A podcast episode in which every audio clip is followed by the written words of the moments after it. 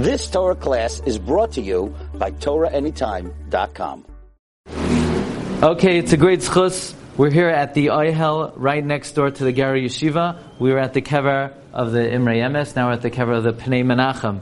Pnei Menachem was the youngest son of the Imre Yemes. He lived from 1926 to 1996, was Rebbe for only four years, 1992 to 1996. He was first Rosh Yeshiva from 1956 until 1992.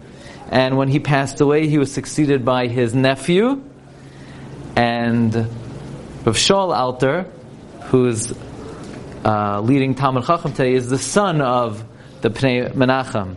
Share with you one thought of the Pnei Menachem. Pnei Menachem writes that when there's an occasion to take out three Sifrei Torah, for example, Shabbos, Rosh Chodesh, Chanukah, that brings down to the world the koyach of Rosh Hashanah, of Shloisha, Svarim, Nechtavim, Tzadikim, Beinonim, and Rishayim.